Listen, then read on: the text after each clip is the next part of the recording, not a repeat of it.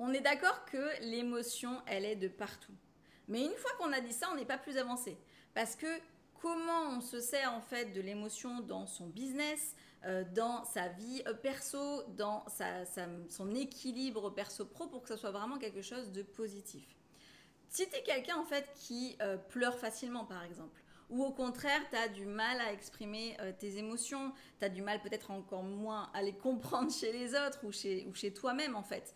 Euh, ben c'est pourtant quand même intéressant que tu analyses ça parce que euh, dans ton business, dans ta productivité, dans ton équilibre perso-pro, les émotions elles peuvent vraiment être très très très intéressantes. On en parle ensemble, c'est parti pour le podcast. Je m'appelle Audrey, j'ai créé Amstram Plan pour aider les entrepreneurs et les cadres dirigeants à améliorer leurs résultats business tout en développant leur équilibre perso-pro. Dans les podcasts et si on équilibrait ta productivité, je vais te donner toutes mes astuces pour venir gagner du temps libre et générer de meilleurs résultats dans ton business. Chaque semaine, je t'offre du contenu que tu pourras mettre en application facilement, donc je t'invite à être proactif dans ton écoute. Je te souhaite un agréable podcast. Tout à l'heure, j'étais à une rencontre d'entrepreneurs euh, et en fait, l'intervenante euh, nous parlait de l'émotion dans le business. Et moi, en fait, je partageais à trois mille pour cent son point de vue. Pour illustrer en fait son, son discours, elle nous a demandé euh, qui partait en vacances cet été. On était à peu près début juin quand j'ai, quand j'ai écrit ce podcast. Et en fait, Martin lève la main et il nous dit qu'il part au Portugal. Du coup, elle lui demande bah, pourquoi tu as choisi le, le, le Portugal. Et là, en fait, Martin nous explique que c'est son pays d'origine, qu'il va retrouver sa famille là-bas. Moi, je connaissais absolument pas Martin, euh, mais j'avais les, les petites larmichettes dans, les, dans les yeux parce que, en fait, tu sentais que Martin, il était en train vraiment de parler avec le cœur. Tu avais son langage corporel qui exprimait quelque chose. Tu avais le tremblement de sa voix qui exprimait quelque chose. Donc, il y avait vraiment de l'émotion dans ce qui a fait qu'il a choisi le Portugal. Pour rien au monde, il aurait aimé partir ailleurs pendant, pendant cet été, en fait. La plupart de nos achats, de nos envies, sont vraiment menés par, menés par l'émotion. Ton partenaire pourra peut-être illustrer ça, si ça t'est déjà arrivé, de rentrer dans un magasin, d'acheter énormément de choses juste parce que tu avais perdu cinq kilos et que tu te sentais super bien. Et que du coup, tu es, ton émotion t'a fait acheter tout le magasin, en fait. Dans ce podcast, on va voir du coup pourquoi on a des émotions et ce qu'on doit les maîtriser. Ensuite, on verra comment on se sert des émotions dans le business. Et ensuite, on verra comment on se sert des émotions dans l'équilibre perso-pro et la productivité. Maya Angelou nous disait « Les gens oublieront ce que vous avez dit, ils oublieront ce que vous avez fait, mais ils n'oublieront jamais ce que vous leur avez fait ressentir. » En fait, Maya Angelou, c'est, c'était une, une auteure, une poète, une militante américaine. Et en fait, elle mettait en évidence l'importance des émotions dans les interactions commerciales. Et en fait, là, elle souligne le fait que les émotions, ils jouent vraiment un rôle central dans la création de, de souvenirs durables chez les clients. En accordant finalement une attention particulière aux émotions et en créant des expériences positives, bah, tu pourras établir des relations qui vont être solides, qui vont être durables avec tes clients et ton entourage. Première partie, pourquoi a-t-on des émotions et doit-on les maîtriser ? C'est parti pour plonger dans les méandres de euh, nos ressentis, euh, découvrir en fait l'impact puissant des émotions dans notre vie pro et dans notre vie perso. D'abord, on va voir les origines des émotions. Première origine, c'est la base biologique. Donc attention, séquence absolument pas émotion, ça va être un cours de bio.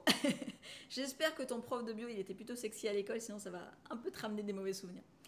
Les émotions, elles trouvent en fait leur, leur origine dans le fonctionnement de notre système nerveux et de notre cerveau. Euh, il y a des régions bien spécifiques du cerveau, euh, telles que euh, l'amygdale et le cortex euh, préfrontal, qui jouent vraiment un rôle crucial dans la régulation et l'expression des émotions. Les émotions, en fait, elles sont également liées à la libération euh, de neurotransmetteurs et d'hormones, comme la sérotonine, l'adrénaline, qui vont venir moduler en fait euh, nos états émotionnels. Bon, désolé, là c'était la partie un peu technique, mais c'était vraiment pour te montrer que les émotions, t'auras beau faire euh, tout ce que tu veux, ça reste biologique au départ. Donc, soit tu les laisses sortir, sinon en fait elles sortiront autrement. Euh, une fois que tu as compris ça, je pense que ça peut vraiment t'aider dans plein de domaines euh, de, de ta vie en fait.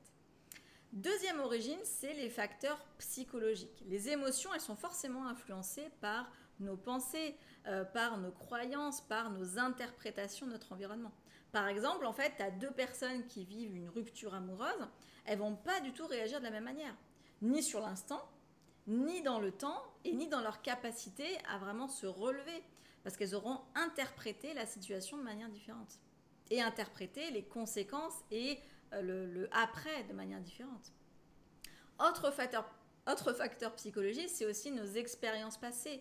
Nos valeurs personnelles, nos attentes façonnent également nos, nos, nos réactions émotionnelles. Par exemple, une personne ayant vécu une expérience traumatisante dans, dans, dans la mer, en fait, peut être plus enclin à ressentir de la peur la prochaine fois qu'elle va aller à la mer, en fait, parce qu'il y a une expérience passée. Origine numéro trois, ça va être notre influence sociale et culturelle. Notre environnement social et culturel, il joue vraiment un rôle majeur dans la façon dont on perçoit et euh, on exprime aussi nos sentiments et nos émotions. Les normes sociales, les attentes culturelles, les interactions avec les autres peuvent vraiment influencer notre, notre palette d'émotions, si on peut dire comme ça. Par exemple, certaines cultures peuvent valoriser bah, l'expression ouverte euh, des émotions, tandis que d'autres, elles peuvent encourager davantage de retenue émotionnelle. En fait, ça, on a pu le, le, le constater dans différentes cultures. Origine numéro quatre, ça va être la nature adaptative des émotions. Les émotions, en fait, elles vont évoluer pour s'adapter à ton environnement. Euh, chaque émotion, elle va remplir une fonction bien spécifique. Par exemple, la peur, elle va venir alerter un danger potentiel. La joie, elle va venir renforcer un lien social. Le dégoût, il va venir protéger euh, ton corps d'une substance nocive. Bon, mon fils aîné, il a très très bien compris cette fonction dégoût, un peu trop développée chez lui, parce qu'au niveau des légumes, c'est, c'est, c'est un autre débat. Comprendre finalement l'origine euh, et la fonction des émotions, bah, ça va te permettre de mieux interpréter tes réactions émotionnelles et de les utiliser de manière constructive, de manière stratégique finalement. Maintenant, on va voir les fonctions euh, des émotions. La fonction numéro une, c'est la communication des besoins, de tes besoins. Les émotions, en fait, elles nous aident à communiquer nos propres besoins, nos préférences, nos limites, en fait, aux autres, finalement. Par exemple, la colère va signaler que quelqu'un a franchi les limites de tes valeurs. Euh, si ta meilleure copine drague ton mari, elle aura clairement franchi plusieurs limites de tes valeurs, je pense même. Autre exemple, si tu es triste, euh, c'est peut-être que tu cherches à exprimer que tu as besoin de soutien, de réconfort. Bon, dans ce cas-là, si tu as un mari qui est peu sensible à ça, il va falloir que tu exprimes un peu plus que juste pleurer, entre guillemets, pour qu'il comprenne. Mais en identifiant et en exprimant euh, tes, tes, tes émotions de manière appropriée et de manière à ce que ça se comprenne, bah, tu permets aux autres de mieux compre- te comprendre euh, et de mieux répondre à tes propres besoins, finalement. Fonction numéro deux, c'est la prise de conscience. Les émotions, elles vont vraiment jouer un rôle dans le processus de la prise de décision. Tes réactions émotionnelles, elles peuvent te fournir finalement des informations qui sont précieuses sur ce qui est important pour toi, sur ce qui influence tes préférences et tes choix finalement. Par exemple, l'enthousiasme peut vraiment indiquer un très fort intérêt pour un projet. Si tu veux imaginer ça, imagine l'enthousiasme de tes enfants si tu leur annonces qu'ils partent à Disney, en fait. Là, l'émotion, elle est très présente. Pour nous, c'est pareil, en fait. Et la peur peut alerter sur des risques potentiels aussi. Donc, c'est important de les prendre en compte. Donc, si tu tiens compte de tes émotions, bah, tu vas pouvoir prendre des décisions qui vont être plus éclairées, qui vont être plus alignées avec tes propres valeurs. Fonction numéro trois des émotions, c'est le, le renforcement de relations sociales. Les émotions, en fait, elles vont favoriser la création et le maintien des liens sociaux. Finalement, c'est un petit peu ce qui nous différencie des robots, qui n'ont pas d'émotion et pas de lien, de lien social. Euh, l'expression, en fait, euh, de nos émotions peut vraiment renforcer les liens entre les gens et créer des connexions d'empathie euh, et d'encourager le partage, le partage d'émotions, de compréhension et d'émotions des, des, des, des, de la compréhension des émotions des autres, finalement. En gros, si tu euh, dis à Martine au boulot qui est en train de pleurer parce qu'elle a perdu son chien, que tu la comprends, parce que tu sais à quel point on peut s'attacher à nos animaux de compagnie, euh, bah, ça va rassurer Martine parce qu'elle va se sentir moins seule, ça va renforcer votre lien, car tu auras su finalement euh, être là quand elle, elle avait besoin. En fait, elle avait besoin d'être réconfortée. Et aussi, si tu partages par exemple avec ton équipe la joie d'une réussite sur un projet, bah, tu vas renforcer aussi les liens avec ton équipe et les liens dans l'équipe en elle-même. Fonction numéro quatre, c'est un indicateur de bien-être émotionnel. Les émotions, en fait, elles vont nous aider à évaluer notre bien-être émotionnel. Elles nous guident euh, vers ce qui est ben, agréable, satisfaisant euh, pour nous et nous alertent sur ce qui peut être préoccupant ou désagréable. Par exemple, quand tu es satisfait de quelque chose, ben, tu sens tes besoins qui sont comblés. Alors que quand tu es anxieux, ça peut vouloir dire que tu es en situation de stress et qu'il faut y prêter attention, en fait. Tu es peut-être sur quelque chose à réfléchir, en fait. En écoutant tes émotions, tu peux prendre bah, soin de ton bien-être émotionnel euh, et apporter des ajustements en fonction, finalement. Maintenant, on va voir l'importance de l'authenticité émotionnelle. En fait, quand on parle d'authenticité émotionnelle, c'est juste la capacité à exprimer ses émotions de manière sincère et authentique pour qu'elles soient comprises. La première chose, c'est que ça va euh, créer des relations sincères. Quand tu es capable d'exprimer Euh, tes émotions de manière honnête et euh, totalement transparente, bah, tu vas faciliter la connexion et la compréhension euh, mutuelle finalement. Ça peut bah, faire des relations de confiance qui sont plus solides, euh, des collaborations qui sont plus fructueuses, des partenariats qui sont durables. Ça va aussi euh, promouvoir l'em- l'empathie. Quand tu partages tes joies, tes peines, tes succès, tes échecs, bah, tu permets aux autres de se mettre euh, à ta place, de ressentir les émotions avec toi. Ça va renforcer les liens humains, ça va faciliter encore une fois la collaboration, la résolution de, de, de problèmes, la création d'un environnement de travail qui est plutôt, plutôt agréable et positif en fait. Ça va aussi favoriser l'engagement. Quand tu es authentique dans l'expression de tes sentiments, bah, tu vas montrer ton engagement, ta passion parce que, euh, pour ce que tu es en train de faire en fait. À l'inverse, si tu t'en fous, euh, bah, tu ne vas pas montrer d'émotion pour le sujet, donc ça va se ressentir en fait. Ça peut inspirer les autres à se joindre à toi, à soutenir tes idées, à investir dans, dans tes projets finalement.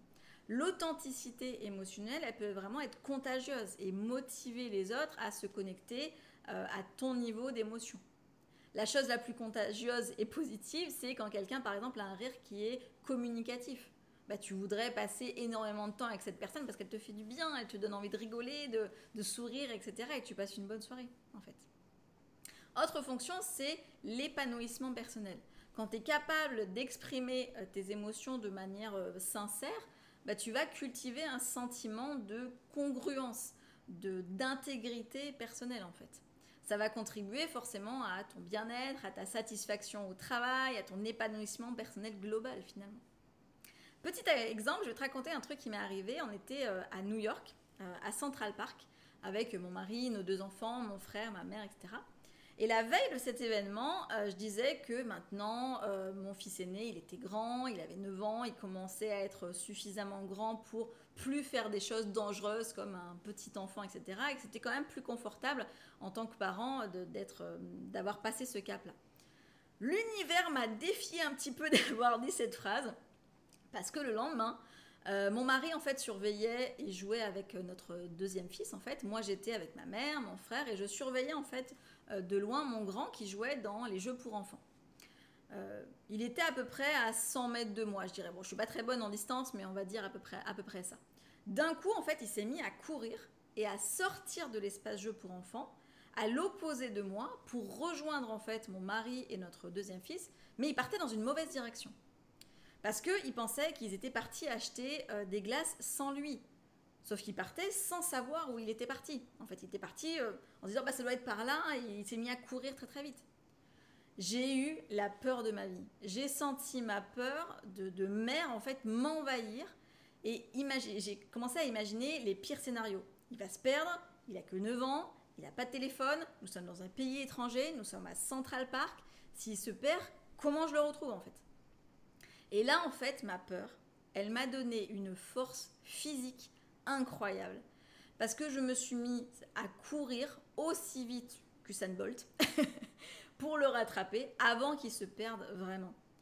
Euh, parce qu'il y a un moment donné où je le voyais même plus, tellement il avait couru, et en fait j'ai couru tellement vite que j'ai réussi à la à rattraper.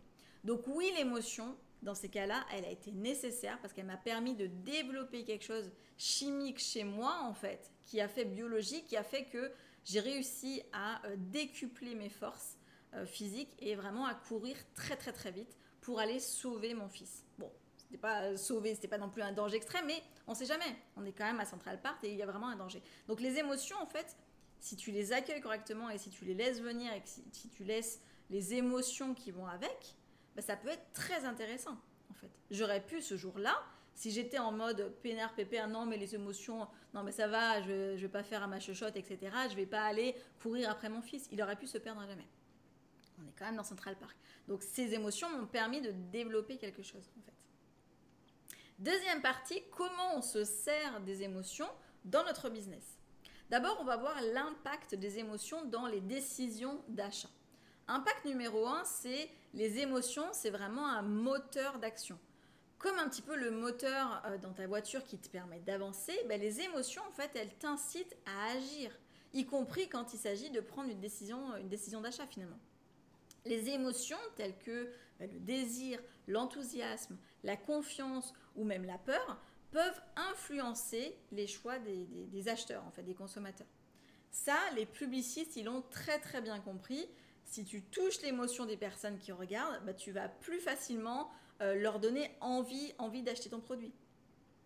L'impact numéro deux, c'est l'importance de la connexion émotionnelle.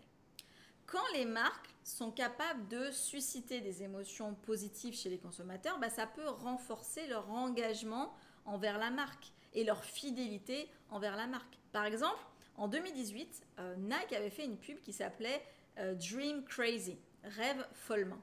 Et en fait, elle mettait en scène des sportifs. Et la pub, en fait, encourageait les spectateurs à poursuivre, poursuivre leurs rêves, euh, à surmonter les obstacles, à pas avoir peur de se battre pour ce qui est euh, vraiment important pour eux, en fait. Cette pub, en fait, euh, a, grâce à cette pub, en fait, Nike a touché l'émotion en célébrant la détermination, le, le courage, la persévérance des athlètes et en encourageant à se lancer audacieusement dans la poursuite de tes rêves, euh, quelles que soient finalement les difficultés rencontrées. Et finalement, la pub, elle a suscité des réactions très passionnées et a été saluée par euh, son message puissant et sa mise en scène impactante parce qu'ils avaient touché quelque chose, en fait, touché une émotion. Impact numéro trois, c'est l'effet de l'émotion sur les perceptions de la valeur. Quand euh, tu es stimulé émotionnellement, tu peux vraiment attribuer une valeur euh, importante à un produit, même si, objectivement, il est similaire à un autre, en fait. Par exemple, une expérience d'achat qui est agréable, accompagnée d'une émotion qui est positive, comme la satisfaction, ben, peut conduire les consommateurs à considérer le produit comme ayant une valeur plus élevée et justifier un prix qui est plus élevé. Regarde par exemple l'iPhone. Euh, Ben, il est en possession de personnes qui touchent par mois le prix de la, l'iPhone. Mais pourtant, l'émotion d'avoir un iPhone est trop forte pour ne, ne, ne pas euh, dépasser ce sacrifice, en fait. Et payer un mois de, de, de salaire dans un téléphone, en fait. Impact numéro quatre, l'importance de la gestion des émotions dans les interactions commerciales. Alors, ça peut impliquer de créer des, des expériences émotionnelles positives, de communiquer de manière émotionnelle intelligente et d'établir finalement une connexion qui est authentique avec les consommateurs.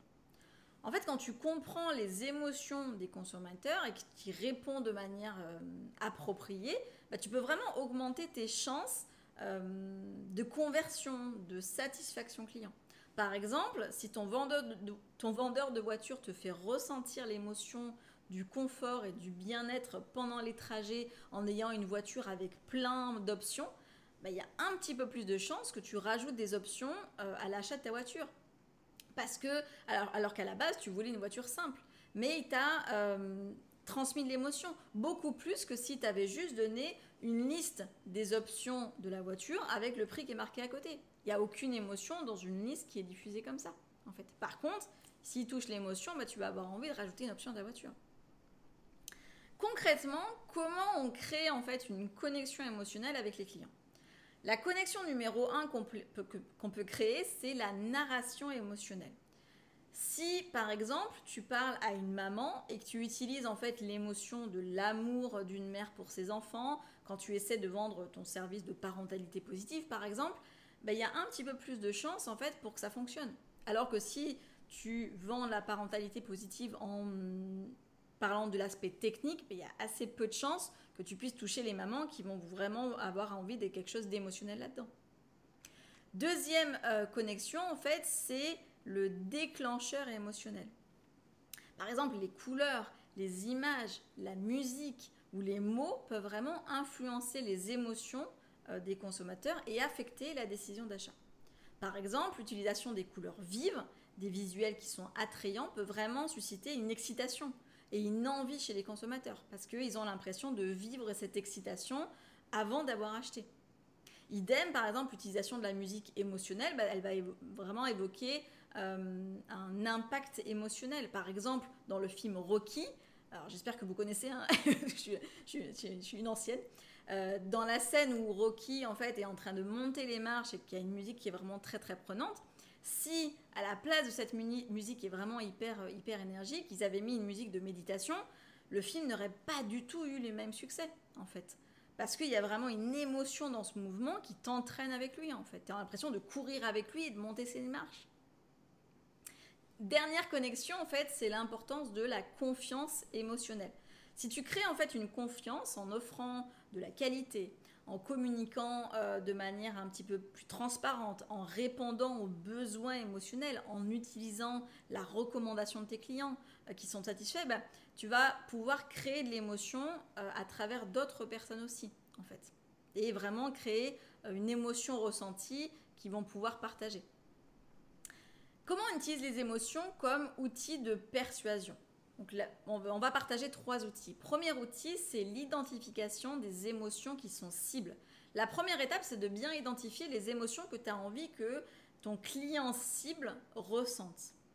Par exemple, si l'objectif, c'est de créer un sentiment d'urgence pour stimuler les ventes, bah, les émotions telles que l'excitation, l'impatience, l'anticipation peuvent vraiment être ciblées sur ton client cible et pouvoir le, le toucher un petit peu plus.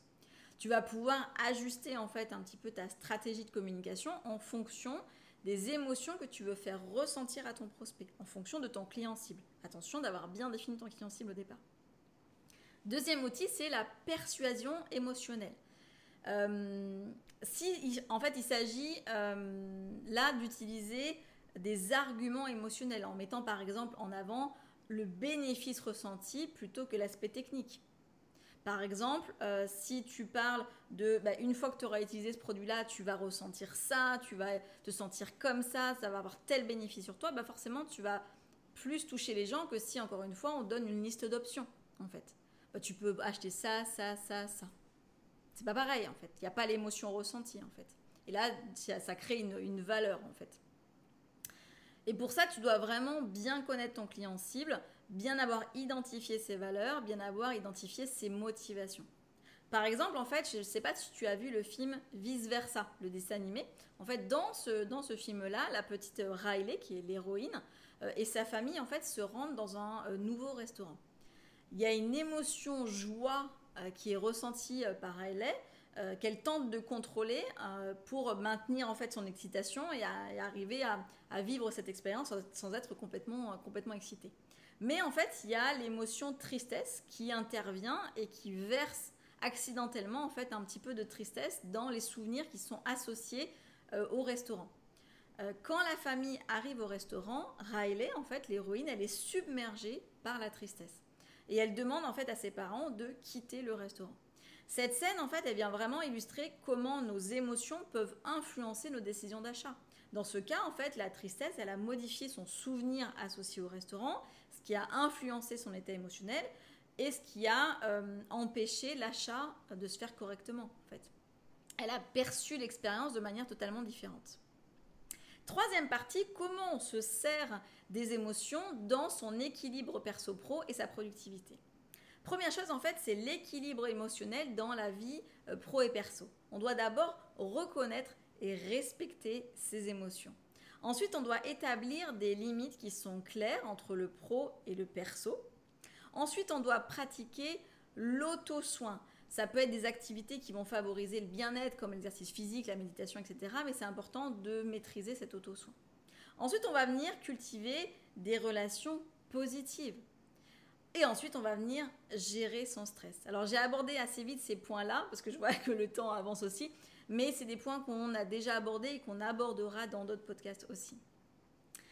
Deuxième sous-partie, euh, on va venir voir comment on cultive les émotions positives pour favoriser la productivité. D'abord, c'est reconnaître et apprécier en fait euh, les moments positifs. Ça peut être aussi simple que célébrer les petites réussites, savourer les moments de satisfaction, exprimer sa gratitude envers des collègues ou des clients. Ça va venir renforcer ta motivation, ton engagement et du coup ta productivité. Deuxième chose, c'est d'encourager un environnement positif. Ça peut être les interactions avec les collègues, la reconnaissance des contributions de chacun, la création d'un, d'un climat vraiment de, de confiance, de soutien avec tes collègues, avec tes clients, et cetera. Troisième chose, c'est de faire preuve en fait de bienveillance envers soi-même. Se traiter avec compassion, indulgence, reconnaître en fait ses euh, réalisations, ses efforts, euh, ne pas se laisser submerger par des pensées négatives, ça, ça peut vraiment aider. Petit exercice de la semaine, on va faire un exercice de gratitude. Alors je sais que pour beaucoup d'entre vous, la gratitude c'est un gros mot et j'avoue que personnellement, pendant longtemps, les exercices de gratitude, j'avais vraiment du mal. Euh, mais si tu le fais comme toi tu aimes euh, et euh, comme toi ça te fait du bien, ça peut vraiment être très très très efficace. Il ne faut pas le faire, se, se l'imposer, il faut le faire euh, en réfléchissant ce, euh, ce qui est bien pour toi en fait. Pour commencer tranquillou, en fait, je te propose un exercice qui est assez simple cette semaine. C'est quand tu vas te coucher, chaque soir de cette semaine, euh, entre aujourd'hui et dans, dans une semaine, en fait, tu vas penser à une chose positive au moment d'aller te coucher qui s'est passée dans la, dans la journée et tu vas être content des émotions que ça a générées. Ça peut être des choses hyper simples. Euh, ça peut être euh, des choses qui sont, enfin, quelque chose qui n'est pas foufou en fait, hein, faut pas aller chercher des choses très compliquées euh, et je te rassure, personne euh, n'a chaque jour une gratitude parce qu'il a eu son client de l'année, et cetera. Ça, il faut que ça soit des choses assez simples en fait, des petits plaisirs simples de la vie. Tu peux être contente parce que euh, tu as dû uniquement neuf fois au lieu de dix fois à tes enfants d'aller se doucher. C'est une mini victoire. Ou tu peux être content du bisou de bonne nuit de, de ton partenaire. Ou tu peux être content d'avoir nettoyé ton bureau aujourd'hui et de, d'avoir un espace de travail qui est agréable. Il faut que ça soit des choses simples. Tu peux soit l'écrire, soit le penser. Euh, mais en tout cas, c'est important que tu le ressentes. Et que chaque soir, en allant te coucher, tu puisses ressentir ces émotions. Pour conclure, souvenons-nous que nos émotions sont finalement les carburants de notre humanité.